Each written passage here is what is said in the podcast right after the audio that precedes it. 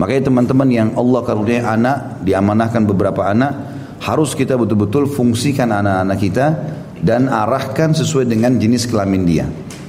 Memang anak perempuan mainannya sendiri, ya. Sering ikut ibunya, diajak ke dapur, nata rumah, masak-masak, memang begitu.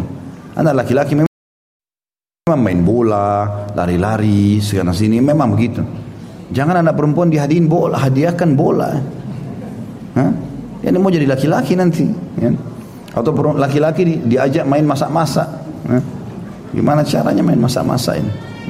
Ya. Yang jadi kayak perempuan. Itu lingkungan internal bisa berpengaruh.